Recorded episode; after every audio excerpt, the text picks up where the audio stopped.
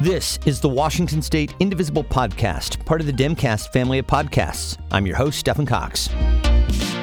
This week, our town hall with Congresswoman Pramila Jayapal. She's one of the most powerful figures in Congress as senior whip of the Democratic Caucus and the chair of the Congressional Progressive Caucus. She joins us to discuss the first one hundred days of the one hundred seventeenth Congress and the Biden administration, what's been accomplished, and what progressive goals still lie ahead on things like infrastructure, healthcare, police reform, and so much more. This was recorded live on Saturday, April twenty-fourth.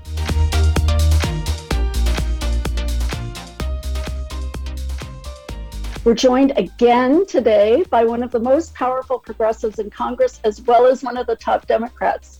Congresswoman Pramila Jayapal represents Washington's seventh district, which includes most of Seattle. She serves on the House Budget Committee, the House Judiciary Committee, the Subcommittee on Immigration and Border Security, among others. She's also the senior whip of the Democratic Caucus, and she's the chair of the Congressional Progressive Caucus. Yes! With that, I'm now happy to hand things off to our moderator, Stephan Cox. Well, how about that for an introduction, Congresswoman? We're very enthusiastic here. We're so happy to see you. How are you? How are you doing today? I am great. I am absolutely great and so happy to be with you all. And thanks to everybody for taking the time on a on a rainy Saturday afternoon. Well, as we were saying, we're going to use that to our advantage because when it's sunny out, people want to go out and, and do stuff. So we've got a lot of things that we want to talk about today. Certainly, we want to review uh, the first one hundred days of this Congress and also of, of the Biden administration. A lot of this is going to be very positive, and we will get to that. But I do want to start by getting your thoughts on Tuesday's verdict in the Derek Chauvin trial. Um, specifically, we have heard from a number of people, like, for example, uh, Minnesota Attorney General Keith Ellison, that the verdict didn't signal justice, but it did signal accountability. And I'm wondering, what are your thoughts here? And, and also, how would you like to see us respond to this moment as a country? Yeah, thanks for the question. It's a it's a really complex moment. I will tell you that there was enormous relief is um, one word that we all felt. My Black Caucus members on the floor, um, you know, a lot of tears because we have seen so many instances where it seemed cut and dried, and yet the verdict turned out in the opposite way. And so it felt like the justice system was never responding in the way that it seemed very clear it should respond. And so that was the relief, I think, is that for once, the justice system seemed to be responding in the way it needed to respond and quickly. I mean, the fact that the jury came back so quickly was also an enormous source of relief, I guess, because it was clear. It shouldn't have taken any time at all. But the other piece is that obviously, you know, George Floyd is not with us. He died. He was murdered by law enforcement with a knee on his neck. Daunte Wright is no longer with us. We have so many names that we keep saying who have not seen any justice. Tamir Rice didn't see any justice. It just goes on and on. And so it doesn't feel like justice. It feels like accountability in that one case, but we still have so much work to do because every single day there is another shooting. And the George Floyd Justice and Policing Act, which we passed in the House, is one important step forward. The Senate needs to pass it and the president needs to sign it into law. But Stephan, you know that I also feel that we dramatically need to transform public safety in this country. We really need to have a different an acknowledgement of how deeply terrified Black people, brown people, indigenous people are in this country of even going outside the home. And that is work that we can do at the local level as well. I think that's something that we all need to be thinking about as activists and the role that we play in that. You know, you mentioned the uh, the George Floyd Uh, Justice and Policing Act, which, of course, the House passed in March. And I understand that there are negotiations with Republicans, including uh, Tim Scott in the Senate. And my question to you on this is, how do we as progressives get this piece of legislation right? Actually get the reform passed, but also make sure that key provisions like, say, qualified immunity aren't stripped away? Well, that is my concern with any Um, you know, sort of compromise when we have Republicans who I see day after day in the Judiciary Committee just continuing to have, you know, it, it exhibit no clue about racism in this country. Now, obviously, I think um, Senator Scott seems to be a good faith actor, but are we really going to get ten Republicans onto a compromise that is going to be sufficient to address the scale of the crisis we face?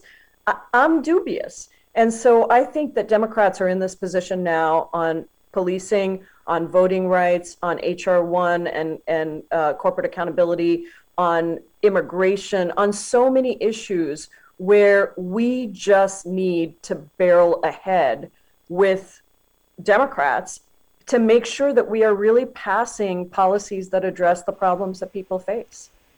You are talking uh, philosophically about something that I really want to delve into more deeply, which is that that balance uh, there. But I, I'd like to just take a couple of moments and get your thoughts about Biden uh, and specifically his move to the left as president. We have not spoken since uh, he took office. And, you know, Biden's somebody who has always seemed to have this sense of where the political center is in this country.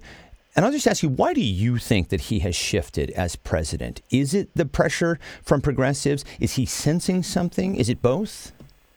I think it's three things. I think it is the progressive movement has moved the country left. You know, I've always said, I think I've said when I'm on town halls with you, that if politics is the art of the possible, then it is our job as progressives, wherever we sit, and organizers, wherever we sit, to move the boundaries of what is seen as possible. The possible is only limited by what we see as possible.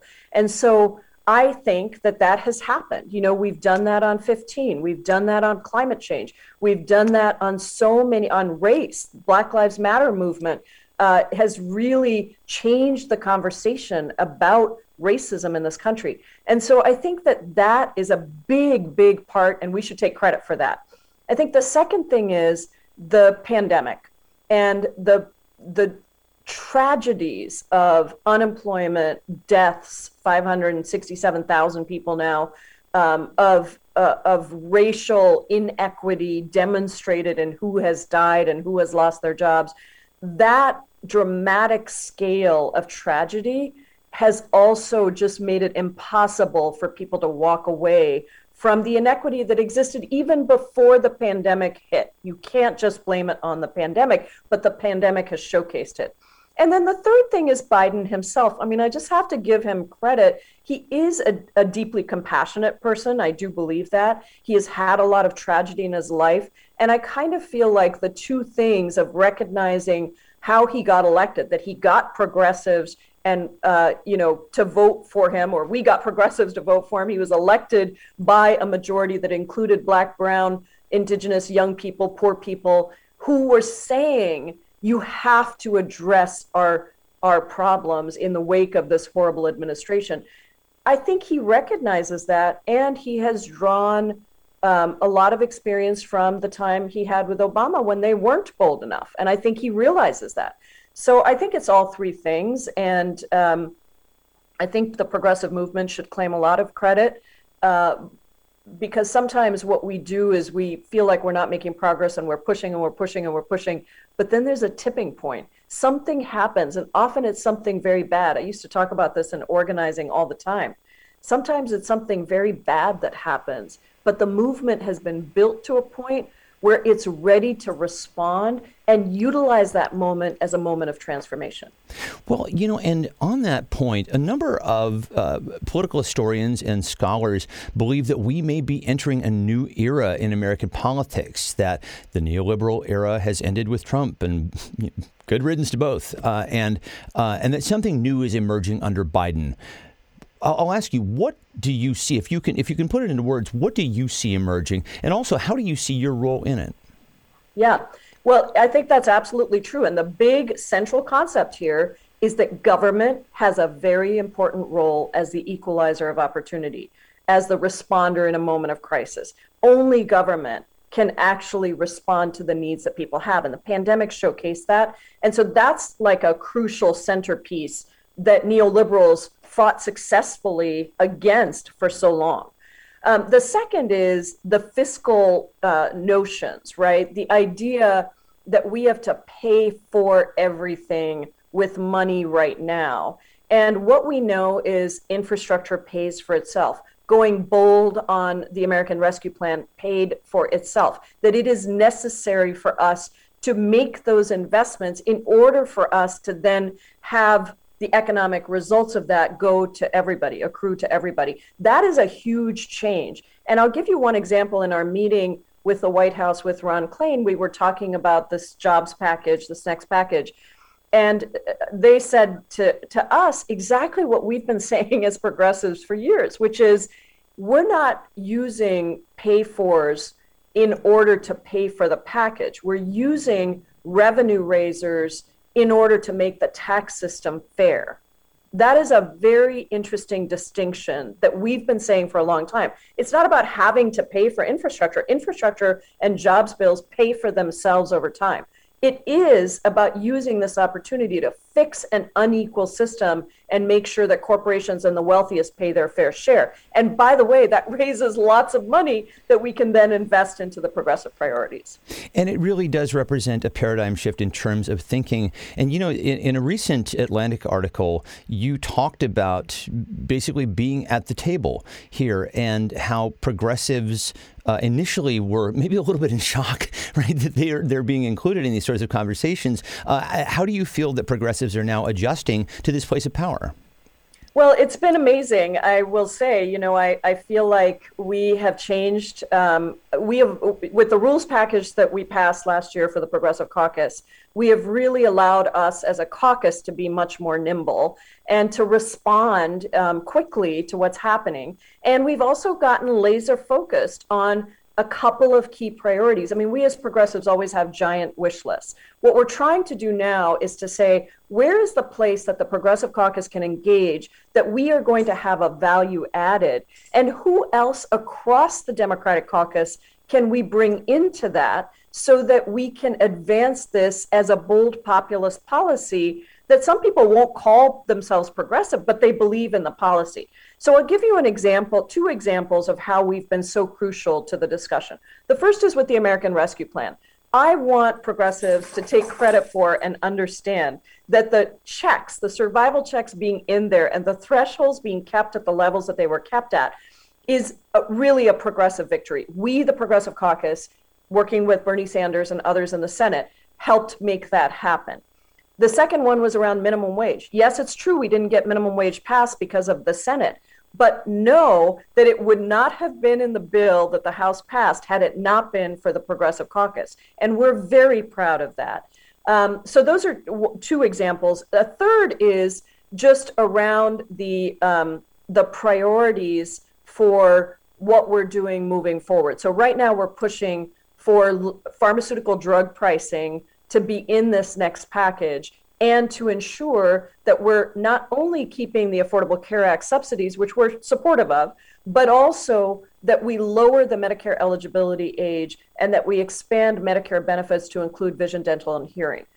And so that's now we're laser focused on that, along with universality of childcare without work requirements um, and without, you know, expanding the income cap so that everyone can have access to childcare. Those are the kinds of things that progressives are now really weighing in on.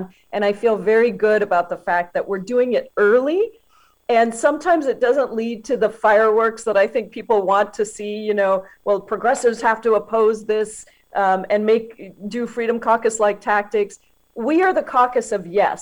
Our priority is to get government working for regular folks across the country. And that's what we're going to focus on.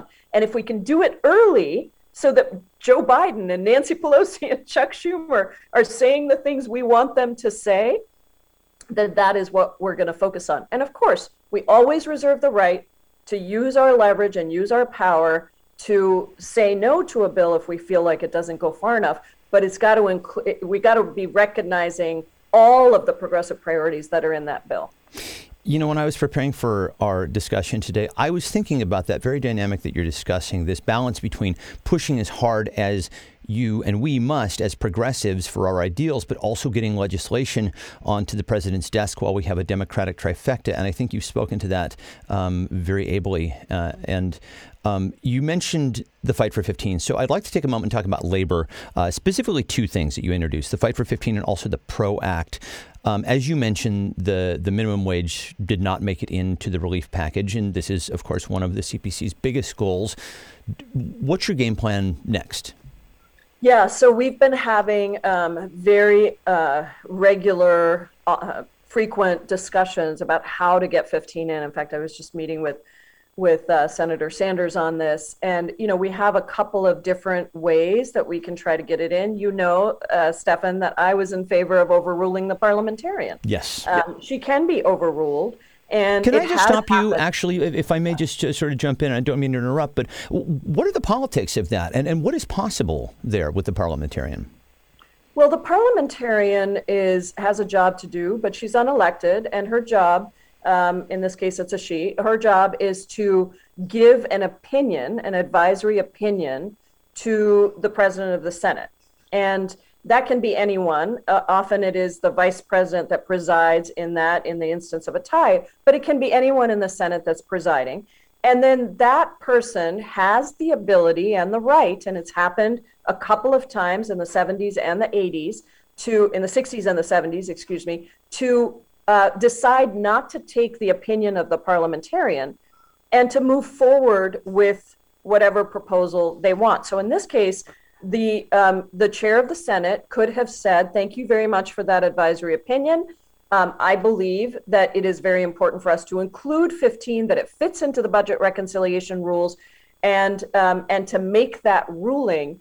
And at that point, it would require a vote of sixty to overturn the chair's ruling. So that is one way that we could have gotten fifteen in. But the politics of it are complicated. It isn't done very often. And so there is a reluctance, obviously, to use that to overrule. But the more the Senate blocks everything, the more we have to tackle, and I'm sure you're going to ask me about this, the real problem in the Senate, which is the filibuster yeah. and the existence of the filibuster. Because the parliamentary question around the parliamentarian and reconciliation, and the reason we twist ourselves into these parliamentarian pretzels, um, trying to get things to comply with budget reconciliation rules, is because of the existence of the filibuster. I don't know if I said that clearly. You but. absolutely did. I, I think it, it's a cart and horse uh, kind yeah. of issue. And I, I'm sorry if you were, if you had more to say uh, about the fifteen dollars minimum wage. Uh, please continue. Well, we are looking at a number of different strategies. Obviously, the filibuster, you know, is is important. Obviously, um, the parliamentarian stays there. The other is, you know, is there must-pass legislation that we can attach it to? So we're looking at all of those options. One of the things we do have to do, though, is we have to get all fifty Democrats on board. Um, and we do have a couple, as you know, um, whose uh, constituents in their states are some of the people that would benefit the most, um, or who have states where their minimum wage is even higher than what they might be proposing federally. Um, and we need to really mobilize the stories that show the pain of, of not having a decent wage and not having just one job that pays you enough to take care of your family and put food on the table and a roof over your head. So we do have a, a little challenge there with, um, with a couple of Democrats, unfortunately, who are not on board yet. We know who they are, and one of them uh, uh, declined the fifteen dollars minimum wage in, um, in my opinion, a rather insulting manner. So, yeah, so I think the, the effort needs to be focused there. Um, I also want to talk about the PRO Act, which you introduced with Senator Murray. This, of course, passed the House. This would get rid of right-to-work laws, among other things. Um, it would have prevented a lot of the anti-union uh, chicanery that we saw with the fight to unionize at Amazon. And one of the two senators that you uh, were just referencing, Joe Manchin, has uh, signaled that he will support the PRO Act. I, in, in my mind, this is incredibly important. As a union person, uh, this is so incredibly important. How do we advance this bill? Yeah, I'm so proud to be a lead sponsor of that bill in the House. Um, and I was last cycle as well. And I've been pushing for it because it underlies the whole question of workplace democracy, of how workers can bargain um, for themselves what they need on their jobs, you know, fair wages, benefits, but also all the other pieces that go along with workplace rights. Um, and the PRO Act takes off the table the power of the corporation to fight any unionization effort, as we saw with Amazon and in Bessemer, Alabama. Yep. Um, if we had had the PRO Act in place, then Amazon would not have been able to constantly use these meetings that they require employees to go to to fight unionization, to delay union elections, uh, and all the other things that, you know, as, as a union guy, you know, happen when when workers are trying to organize on the job. So I think that this was, even though the fight was lost to, in, you know, for a union in Bessemer, the fact that it rose to national prominence and that it actually forced Jeff Bezos to say he wants them to be a company that really rethinks this, that was a fairly remarkable statement. We'll have to see, you know, forgive me for not being completely convinced that that's going to happen, but that should be credited to the workers in Alabama, who mounted such a national campaign, and to all of us in the progressive movement for amplifying that. So the PRO Act is really, really important. And with Joe Manchin's support for that, um, you know, I think that, that that is another one where if we were to abandon the filibuster, eliminate the filibuster, that would pass with a majority of senators, as it should. I want to talk about strategy for getting rid of the filibuster in just a moment, because I know you have uh, many thoughts on that. But, uh, you know, something else that will deliver for workers is the infrastructure package, as you, as you were alluding to earlier, the American Jobs Plan. Um, and if the Jobs Plan is done via reconciliation, which, I mean, surely it must be, uh, it is my understanding that it will be created in various committees and then packaged together by the House Budget Committee, which you, of course, sit on. I wonder how you see your role in the creation of this bill?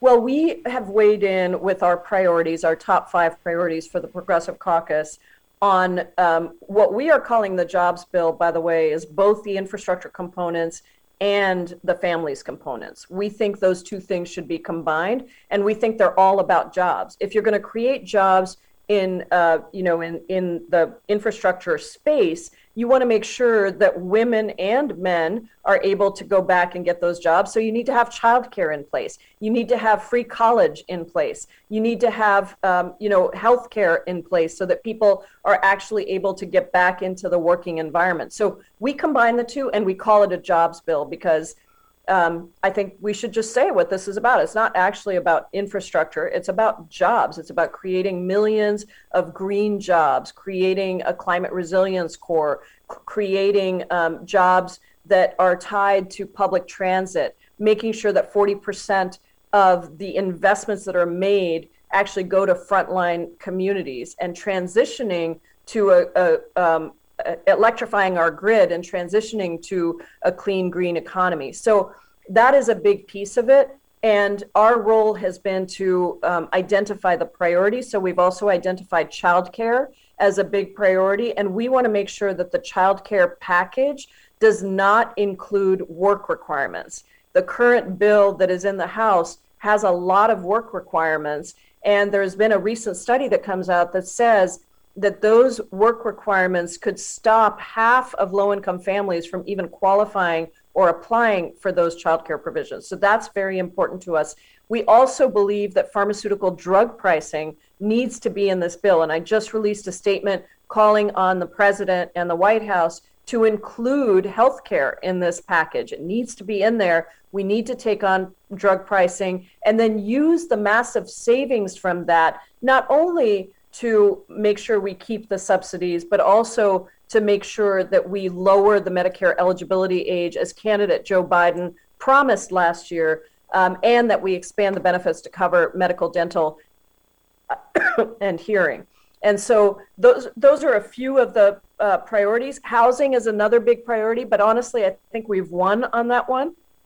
So we're not necessarily emphasizing it. We're calling for a seventy billion dollars investment Um, in in housing and addressing the housing backlog. And that is the Democratic position now. So the Progressive Caucus, by engaging early and calling for it early, can already declare that as a win. So we are now working with the committee chairs and our Progressive Caucus members to really push on these priorities. And then I'm talking very regularly to the speaker as well, and coordinating with our outside partners to make sure that we go big, bold, and fast. I thank you for laying all of that out, particularly the, the priorities, um, because it is an enormous bill, two point three trillion dollars. Um, And I, I, I want to also ask about the Thrive Agenda. I'm going to do this for slightly personal reasons. Um, this is the proposal that calls for ten trillion dollars over ten years, much of this concentrated on, on you know, the climate. And I'll just confess, I'm grappling with how it connects with the jobs package, with the infrastructure package. And, and I, I don't think that I'm alone in this, because I've heard similar questions from listeners. So maybe you can help clarify. Is it meant to pass in addition to the jobs plan? Is it meant to replace it? Is it meant to push the jobs plan further? What what, what are your thoughts? It's, it's really um, meant to lay out a blueprint or a vision for what an intersectional agenda looks like that addresses climate justice, racial equity, um, and uh, really creates um, fifteen million new jobs and gets us to the place where we need to be on climate. So this is, you know, I think for think about it as sort of if you had a plan and it was a blueprint, that that is the blueprint. The jobs package that President Biden has laid out gets us a big part of the way there, but not all the way there. So that's why we've called for a bigger investment than what the Biden administration has laid out. They called for two trillion dollars plus about a half a trillion in tax credits that would also be dedicated towards climate initiatives and, and moving towards renewable energy, for example. Um, and so that's about two and a half trillion, but We we were looking for an investment that's somewhere between seven to ten trillion over ten years. Now, it is important to know that their climate investments in the jobs package that they've released are front loaded. So, you know, there is more money going in in the early years, according to their package, but we still think there's more to do. And so that's how I think about it. The, the Thrive Agenda is the big vision. It's laid out. The Biden jobs package goes partway there. We would like to see it go further. The role of the Progressive Caucus is to try to get it to move further. And we are so proud to be working with Indivisible and many other progressive organizations on this letter that is out there right now um, around the scope, um, the, the size, and the speed of this next package.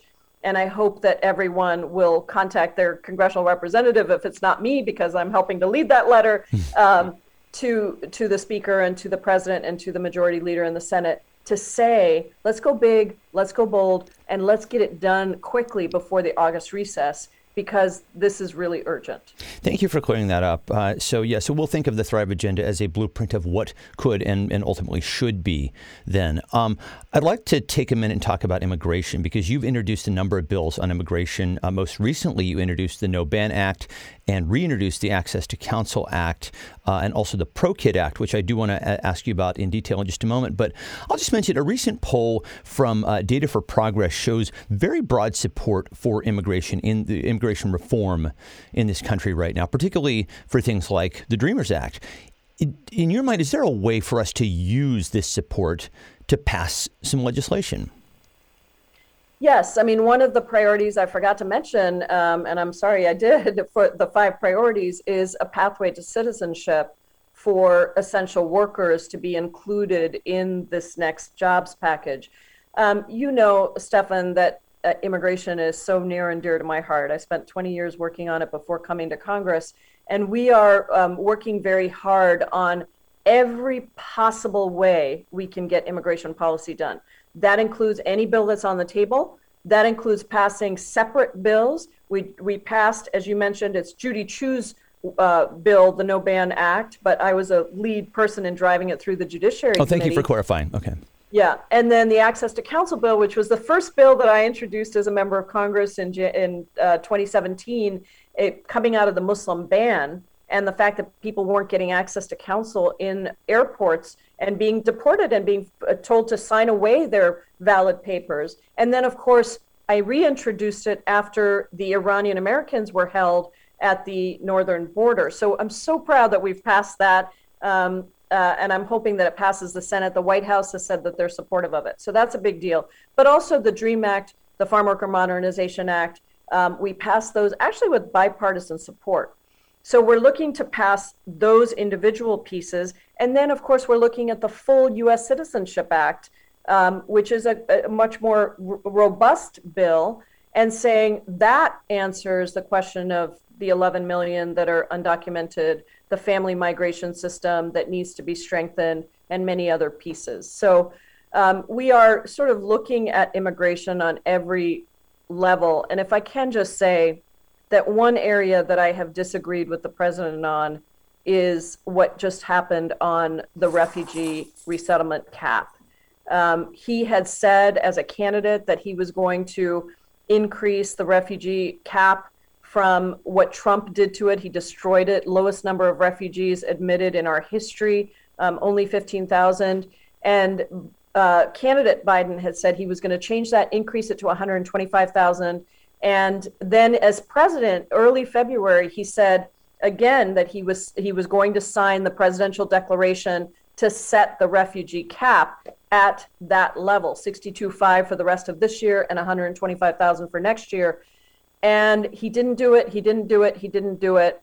And um, and then he signed a declaration that basically kept the cap at its current level, but did change the geographics of how the allocations happen, which needed to happen. So I have been urging the president to quickly do that, because I think it is not only important for the refugee program, but if if if he is backing away from the promise on something that is the most bipartisan, easiest, and frankly, relatively small but critically important piece of immigration policy, then what's going to happen to the rest of our priorities? And this is a frustration I have had with Democrats for a long time. As an activist, I called out Democrats over and over again for always throwing immigrants under the bus and being unwilling to lean into the issue of immigration and fight for us. We need to fight for immigrants, and we need to lean in to all of the arguments that we know that make immigration so popular. And let's not give Republicans the opportunity to use us as immigrants as political footballs. Thank you for saying that. And I know that this is something that we need to get right, because we know that the uh, the Republicans are going to use this as a wedge issue in, in twenty twenty-two. And so, yeah, I appreciate you laying all of that out. And I said that I wanted to return to the Pro-Kid Act. This is the Protection of Kids in Immigrant Detec- Detention Act.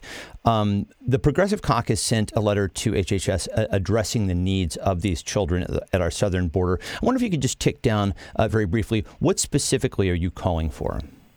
Yeah, so the letter we sent was very detailed, and we put it together with a number of experts in this arena. And what we're saying is there are, we understand the need for the influx facilities, which are these short-term facilities being used to house kids, because the Trump administration destroyed all, all, all of the infrastructure that existed to process unaccompanied kids across the border.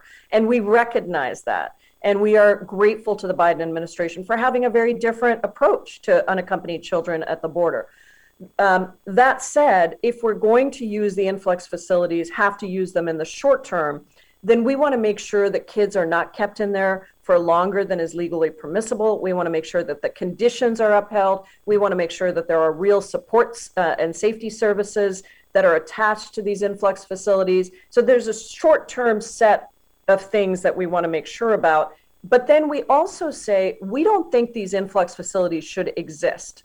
We understand they exist now. They're better than holding kids in a border uh, pr- patrol station, but we want to build this system so that we don't need to use those, that we have permanent uh, ability to move kids quickly to be with their families, that we um, ensure that there is actually legal representation for these kids. And so a number of things that we think the Biden administration should put in place as quickly as possible that prevent us from using these influx facilities again and keeping kids in these terrible conditions. So, yeah, the, the, certainly oversight, uh, protection of conditions, and, and ultimately, as you say, these these really shouldn't exist in the first place. Um, I would like to also get your thoughts on health care. Um, this is on everybody's mind right now. Uh, and I will note that over half the Democratic caucus and three committee chairs have now signed on to Medicare for All. Uh, this, in my mind, is a very, very big deal. Um, but moderates are still wanting to improve the A C A. Uh, the New Democrats just sent a letter to uh, the president to include the A C A in the American Family Plan. I'll just ask you what your sense is. Do you feel like Medicare for All is where the country ultimately wants to go, or are they more partial to what the New Dems are pushing?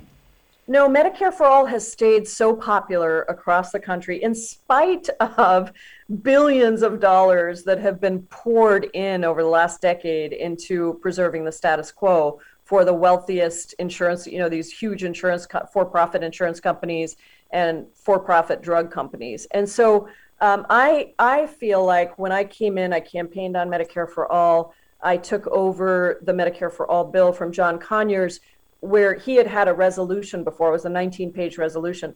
I introduced for the first time a um, one hundred and I think a sixty-four page bill around how exactly we would go from the system we have to Medicare for All. I recognize that our Medicare for All candidates lost in the presidential election. We do not have a president who believes that Medicare for All is where we should go. He's very deeply tied to the Affordable Care Act. And so what I have been trying to do is build the movement on the inside to educate people about what Medicare for All is and how we get there and why it's so popular in their districts. And that is what the movement for Medicare for All has been doing as well. And so last Congress, when I introduced Medicare for All, by the end of Congress, I got to half of the Democratic caucus, but we still didn't have a lot of committee chairs on board. This Congress, when I introduced Medicare for All, we started with over half of the Democratic caucus on board and with these fifteen committee chairs on board. Last Congress, I had to fight tooth and nail to get hearings on Medicare for All in the relevant committees. For the first time in the history of Congress, we got hearings on Medicare for All, which is important to do because you have to establish a legislative record if you want to pass a major piece of legislation. It's not as easy as just bring a bill to a floor and have an up or down vote. It just doesn't happen that way. So this Congress, we've already gotten uh, some of the committee chairs on board for hearings. So I feel like we've made a big step forward, but we just have to recognize that we still don't have the votes even among Democrats. And so we have got to, and we know who those Democrats are. They're the people who aren't signed on to the bill. So what the movement can do is to continue to build the movement on the outside in those districts where we uh, where we need to get more Democrats comfortable with the idea of Medicare for All and take on, of course, the insurance companies and the pharmaceutical companies. Medicare for All, if it were brought to a vote in the House right now, would have a real challenge. I think everybody understands that. So let's continue to do the work and remember that no great idea, whether it was, you know, ending slavery or passing Medicare or Social Security, happened overnight. And um, these things do take work to get them forward. And I'm so proud to be leading the work on the inside of Congress. Well, we're proud of you for doing it. And, you know, um, just sort of uh, sidestepping Congress and the Senate for a moment, I'll ask you, we'll sort of return to what we were talking about with Biden earlier, uh, that he seems to have a sense of where the country is is moving on particular issues. Is it your sense that he is gettable on Medicare for All? Um, you know, the thing that affects this is the opposition from the outside is a big challenge, just as it is on fossil fuels, for example, um, and all the lobbyists, but also that Joe Biden was there when the Affordable Care Act was signed into law. It was one of his, you know, really big achievements. And so I think that is the challenge. But when I co-chaired at Bernie Sanders' request, the Biden-Sanders Unity Task Force on Healthcare last summer, what we were able to do is get Joe Biden to agree to some foundational elements of Medicare for All that would make an enormous difference in this moment where we're trying to move forward and not, not move back or not just do the same things we've done in the past. So lowering the Medicare eligibility age is a big one, and we got him to agree to that. Um, you know, expanding Medicare benefits is a big one to include dental, vision, and hearing. Um, actually doing bold pharmaceutical drug pricing is a big one. We also had a number of agreements around the public option, which hasn't even come up yet, but um, of making sure that if somebody lost their health insurance because they lost their job, as happened during the pandemic, then the, those people would be automatically enrolled into a government program. Um, and so those are all things that were sort of interim steps to getting us to where we need to be. And he did agree to those, but now we have to get, get him to actually, um, you know, push them and include them, which is why we're making such a big push for healthcare in this next package. I We're going to get to audience questions in just a second, everybody, but I, I kind of saved this topic for last because I think most people, uh, a, a lot of people see this as very, very important, and that is democracy reform. Um, we know that you have been way out in front on this. H R one, the For the People Act, uh, D C statehood, certainly filibuster reform, as we were talking about earlier. Uh, these are all right now in the hands of the Senate. So I'll just ask you, and I, I don't know if we need to hyperbolize much here, but I'll just ask you, how do you see the stakes here? And then maybe we can address a little bit about what we can do on the activist end to help. The stakes couldn't be higher. It's filibuster reform or voting rights. It's filibuster reform or corporate accountability in H R one. It's filibuster reform or climate, real climate justice plans. I mean, you can go down, the, it's filibuster reform or gun safety legislation. You can go down the list of any issue that is important to you, and I can show you why, if we don't reform this racist legacy, Jim Crow legacy called filibuster, um, we will not be able to get the priorities that the American people want. And that is why we are holding, we just co-signed a, uh, we just co-led a letter with Cori Bush and two moderates, Jason Crow and Shaun Kasten, that is about reforming the filibuster. We got over uh, almost one hundred Democrats on that letter across the ideological spectrum of Democrats. We are doing a big filibuster week of action, the week of May second, and there will be members of Congress doing educational events with their constituents on the history and the legacy of um, Senate procedure and how it affects what we're doing now, um, because we think it's really important that constituents understand that. You know, when I ran for Congress, I think I was one of only three or four people, uh, Congress members, who did not accept corporate PAC money. I hope Washington understands that, that that was something I did long before it was popular. In fact, E C U was just getting started at the time and Citizens United. But I felt it was just so important that we disentangle money from our jobs. Money should not be tied to this, and it is. We understand that. H R one is so important to getting that work done and also to reforming voting rights so that the kinds of bills that are passing in Georgia and Texas that literally will suppress voices for the rest of our lives um, do not pass and get cemented into law. So I think, you know, it's it's really critically important that the movement engage on this. Um, there is no way to pass H R one right now um, and get sixty votes for it because there are too many Republicans who are refusing to even accept that there's anything wrong with voting in this country. And in fact, they're going to the other side and um, endorsing these bills from Georgia and Texas and elsewhere. Exceptionally well put, and, and thank you uh, for, for that. I, I will mention that Indivisible is going to be having a filibuster day of action. It is a calorama to our senators on Monday, April twenty-sixth. Kat, I believe, will drop a link about that into the chat bar. Um, a couple other questions about this.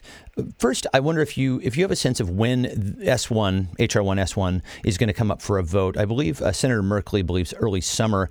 And then, and this is really kind of the sixty-four thousand dollars question in my mind, if it doesn't pass, will we have another shot at this? Well, I think the strategy may be that we've got to suffer a few defeats on critical pieces of legislation from voting rights to S one in order to get all the Democrats on board with reforming the filibuster. And so um, I think that is what we have to steel ourselves for. We are going to have a lot of anger when S one gets put up if it doesn't pass. We're going to have a lot of anger if voting rights gets put up and it doesn't pass. um, all of these bills. Gun reform, we think the Senate should put gun reform bills up right now. Let's put them up right now. And and if they fail, we know exactly who's to blame. And we can then use that to say, all right, you know, if Republicans are just going to block us on things that are remarkably popular across the country, including with Republicans, like common sense gun safety legislation, then we're going to have to reform the filibuster. So that may be some of what you see unfold. I, I like that approach, and really it, it sort of it, it presents an almost existential threat to some of these elected officials, right? They they, they see uh, these popular things that are not going through because of the filibuster, and they're like, well, that might stand between me and keeping my job. So maybe that's where this ultimately uh, winds up breaking. You, we'll get to audience questions in just a moment. But Kevin, I, I, can I just I, say one quick one of course, quick thing please. on that? Um, You know, what you saw happen with the hate crimes bills that just passed, uh, you know, the the uh, anti-Asian. Uh, it was nearly unanimous. Yeah. Hate. Yeah. What happened is that Republicans didn't want to give. Those were not expected to pass. They they Republicans have voted against those bills numerous times. But what happened is they didn't want to give more energy to the reform or eliminate the filibuster crowd. And so they didn't want that to show their intransigence at refusing to pass any bills. So all of a sudden it moved from nobody's going to vote for that to we're going to find a bipartisan solution. So I think even the threat of filibuster reform and elimination and the growing movement for that is already having an effect, but it probably won't have enough of effect on some of these big pieces of legislation like S one. Yeah, I, I think that's that's all absolutely right. Um, and I'm seeing a lot of uh, heads nodding along with what you're saying there. Um, we have about ten minutes, and I really want to get into audience questions. But I will just ask you, as, as you and I wrap up our Q and A portion here, there is so much going on right now, as we have just detailed. And I think people are just overwhelmed. Um, and they and people look to you for guidance. What what would you say are our most critical priorities right now, if you had to run down three or four? I would say the jobs bill and making it really big and inclusive, including families, making sure that, that the president is hearing from you all the time, that this needs to be bold and it needs to include all of these pieces and it needs to be done quickly. And he needs to help lead that fight. The second thing is, I would say filibuster reform, I think critically important. Um, and, and really, those two things would get so much else accomplished. And so that's where I feel like the energy is most important. But of course, you know, there are things we have to respond to, the refugee cap, immigration issues. There's so many pieces to all of this. And the jobs bill, as we've outlined it as progressives, actually do address Uh, does address a lot of our priorities, do address a lot of those issues. Right. That's the wonderful thing about the jobs bill, is that when you say we prioritize, excuse me, you say we prioritize the jobs bill, that includes an awful lot. And then certainly the filibuster. So let's move on to audience questions. Um, someone asks, what happened with student loan forgiveness? This could make a huge difference to my entire generation. I'm thirty-three. Can this still happen? And I would love for you to answer that, but I will also let uh, listeners and viewers know that you and Senator Sanders just released a bill that would make community colleges and trade schools free. Actually, it would make two-year and four-year colleges free. Um, the, the College for All Act makes uh, four-year colleges free, tuition-free and fee-free for all families earning up to one hundred twenty-five thousand dollars. So that's the majority of families across the country. Thank you for the clarification. Um, and it makes two-year colleges free for everybody. Um, so that bill is the College for All Act, and please urge your representatives, if it's not me, to sign on to that bill. Um, and so in terms of student debt cancellation, this is something that is so important. And we have been pushing the White House. We believe the White House can do this on its own, that they have the executive authority to cancel student loan debt. So we have been pushing, along with Senator Warren, has been the biggest champion of this on the Senate side, to get the White House to cancel up to fifty thousand dollars in student loan debt. Our understanding is that they are still in that process of considering that. They are getting opinions from legal uh, folks in their legal department on whether or not they have the authority to do that, because obviously we don't want that overturned in a court decision. So that is the push. And then at the same time, of course, we have a bill to cancel student loan debt. Um, this is this is kind of a no-brainer. One point, when I started running for Congress in twenty sixteen, which feels like a long time ago now, it was one point two trillion in student loan debt. Now, Stephan, it's one point seven trillion, almost one point eight trillion wow. in student loan debt. So you see, and the fastest growing demographic of people with student loan debt now is actually older people, like grandparents who still have student loan debt, or they're taking it on for their kids or their grandkids. So it really affects people across the spectrum. And whoever asked the question is absolutely right. It would make a giant difference. And so we are continuing to push. It's one of our top priorities to push the White House to do it through executive action. Great. Uh, Jake asks, do you support the Duwamish tribe's recent petition for federal recognition status? And if so, in what way? So one of the most important things is to, I have supported that for some time. I think the challenge here is that we have already had uh, rulings that um, from the Federal Bureau of Indian Affairs that does not grant that status to the Duwamish. So I have told the tribe, and I've told other tribes that oppose it, to please try to work together to figure out if we can bring the tribes onto one page. My friend Deb Holland is the new uh, Secretary of the Interior. We're so proud of her. Um, and I went out and campaigned for her early. I think I might have been one of the first members of Congress to endorse her. Um, and, you know, I've asked her to also um, work with me. I, I'm going to have a meeting with her to discuss this, because I think it's a challenge when the tribes are divided on a tribe's application for federal recognition. It makes it very difficult.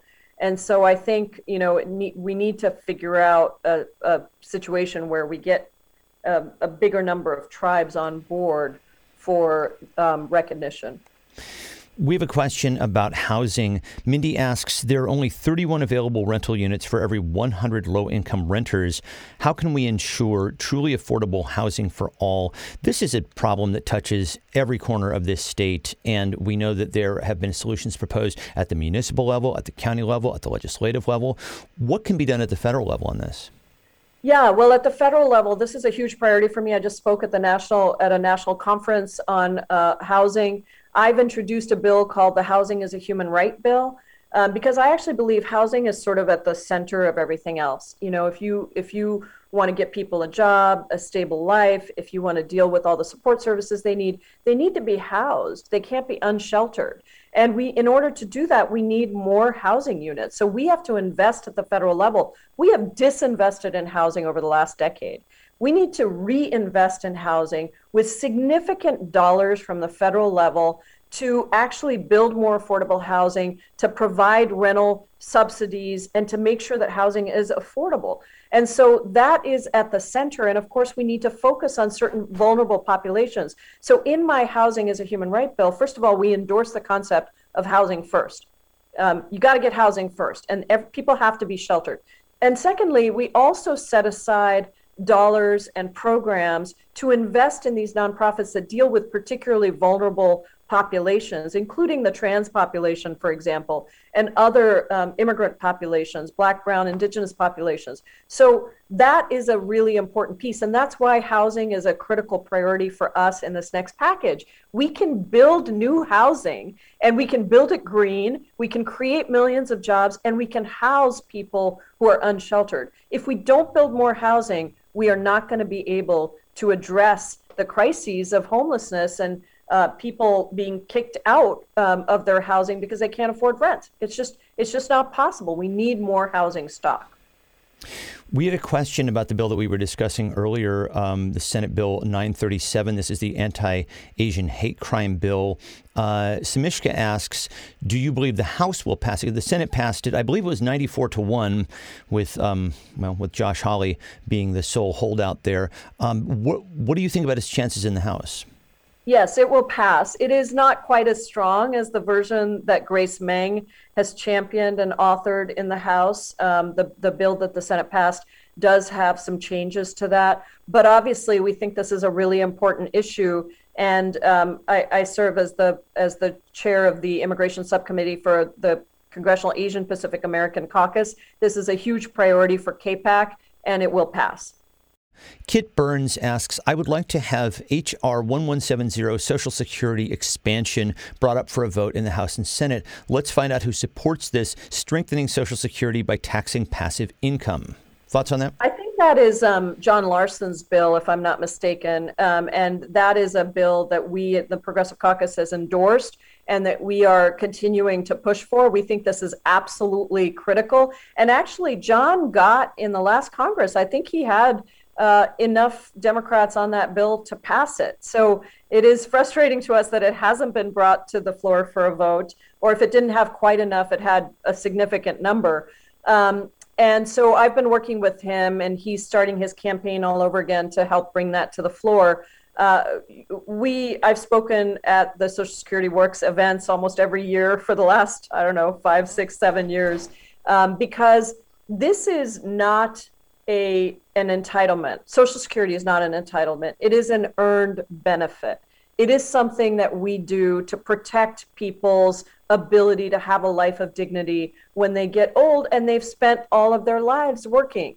And so for us, it should be easy to raise or eliminate the cap on income so that we bring more money in and that we make this earned benefit Um, available to everyone, and that we make some very important updates and reforms, like keeping pace with, um, you know, having a COLA so that we're keeping pace with inflation, because those benefits for elderly folks are just going down and down and down in terms of their purchasing power, and that needs to be related to the area in which they are in. So that bill, John Larson's bill, addresses a lot of those reforms that need to be made, as well as expanding Social Security benefits Um, and and raising the um, income threshold.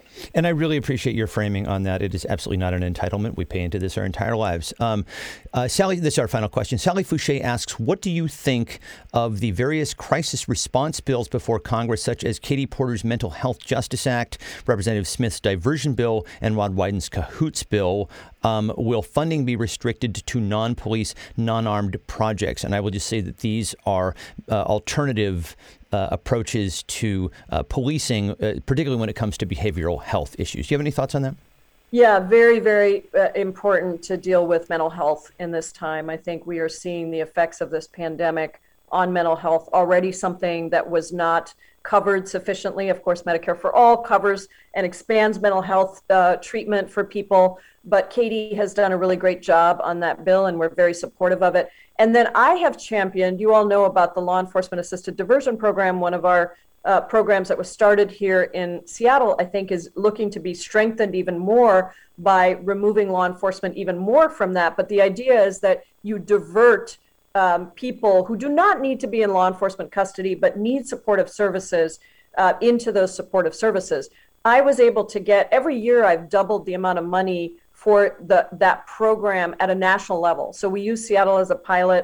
I think the first year I got two and a half million. The second year, uh, second cycle, I got uh, second year I got five million, and then I got ten million in the last cycle for a national model that uh, uses the Seattle program of diversion as as part of um, part of really how do we get people the services they need. Let's not just funnel everybody to a, towards law enforcement. Listen, nine one one does this right now in different ways, right? When you call nine one one, if you've got a fire, it gets routed to fire. If you've got something else, it gets routed to something else. If it's D V call, it gets routed to a D V unit. Why can't we do that with any number of things? Why is it that law enforcement has to be the first place that responds, both for the officers, who I don't think should be put in that position, but also for the individuals who then end up in a criminal justice system, when really what we need to do is have a compassionate, caring society that recognizes that we are all better off only when we are all better off. So let's be compassionate, let's be kind. I know this is the last question, so I'm just going to say, please wear your mask. Um, make sure you're continuing to be careful, and for heaven's sakes, get vaxxed as soon as you can get vaxxed, because um, that is really important to protecting all of us and you. masks, vas, uh, uh, max, it's a tongue twister now all of a sudden, masks, vaccinations, and compassion. What a wonderful uh, way to, to leave this. And I will mention, actually, before we uh, go, that we are having an event on, I believe, May fourth. Can't back me up on this. Uh, our very next event is Tuesday, May fourth, and we are going to be talking all about the things that the Congresswoman just mentioned, uh, doing an entire town hall about uh, behavioral health and policing. Um, Congresswoman Jayapal, it is always so engaging uh, speaking with you. I always, I, I will just confess, I always feel better um, after I speak with you. You have this wonderful effect on me, and I think everybody else uh, in, in really uh, managing to talk about the practical, but also talk about the, the ideal in a way that really brings it together uh, for all of us. And so just on behalf of Indivisibles across the state, I just want to say thank you. Thank you so much for joining us. Thank you so much, Indivisible. We love you all. And that'll do it for this week. Thanks again to Congresswoman Pramila Jayapal. Thanks also to Rachel Berkson, Robin Gittleman, Louise Pathé, Kevin Jones, and Chantel Thurman. The producer of the Town Hall series is Kat Pipkin. If you'd like to get in touch, our email address is indivisiblepodcast at gmail dot com. The Washington State Indivisible Podcast is part of the Demcast family of podcasts. Learn more about Demcast at demcast u s a dot com. Special thanks to Lori Caldwell, and as always, my thanks to you for listening. We'll talk to you next time. Bye.